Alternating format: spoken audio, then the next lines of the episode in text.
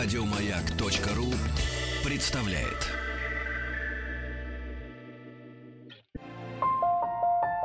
Здесь все на «вы». Культурные люди. На «Маяке». Ну, не все будем говорить на «вы». Вот мы, например, с Антоном Долиным на «ты». Ну, как ты там? А? Слышь? В Берлине-то. Здравствуй, Петр. Да. Привет всем из Берлина. А, ну, у нас а, подходит к концу уже фестиваль. э, Такое, наконец-то, не напряженное, а более-менее спокойное, расслабленное настроение. У всех все ожидают, чего там завтра нарешает Жюльет Бенош с ребятами и девчатами. А, вот, э, и насколько это жюри будет адекватно. Я вспоминал прошлый год, и позапрошлый. Позапрошлым было неожиданное и прекрасное решение.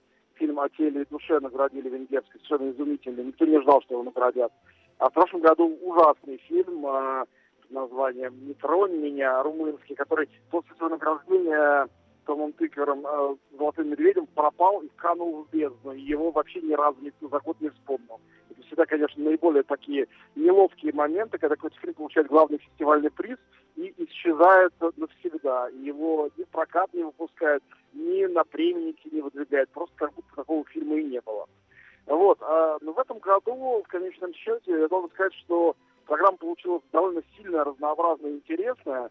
Несмотря на то, что русские не участвовали, как я и говорил, в конкурсе, вот я посмотрел а, уже ближе к концу фестиваля картину Александра Золотухина, ученика Александра Сакурова «Мальчик русский». Она представлена в форуме, ну, претендует, соответственно, на приз за лучший дебют а, ну, и на награды форума. А, Очень интересная картина, очень достойно представляющая Россию. Единственное, конечно, что можно в качестве претензии предъявить режиссеру, что он такой маленький Сакуров, ну, или, не знаю, молодой Сакуров. То есть очень видна стилистическая преемственность и участие мастера, его советы.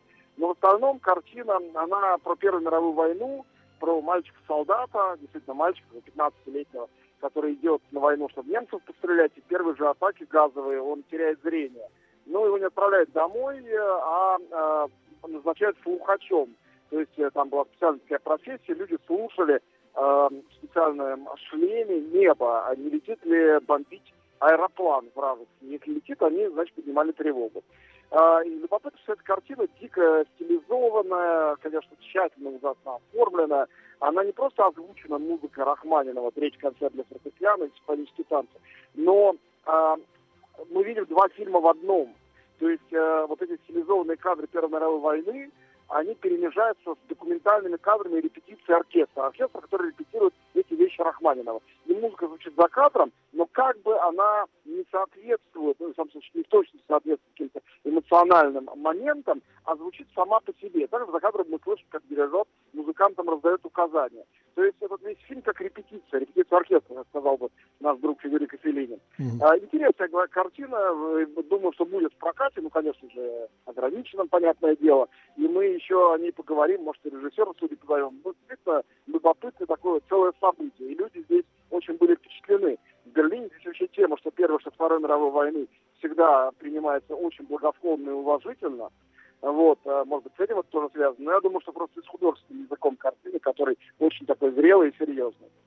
Вот, а, я не помню, я рассказывал про израильский фильм «Синонимы», очень мне понравился тоже. Он у нас а, в рейтинге Screen International, в котором я голосую, наш жюри критически международное, и в рейтинге искусства кино, собственно говоря, сейчас лидирует. И, видимо, и останется за ним лидерство, потому что уже закончился, вряд ли кто-то передумает. Фильм «Синонимы» на, на, на Дава Лапида очень хороший про израильтянина, который приезжает в Париж и хочет быть парижанином, и больше не хочет быть израильтянином.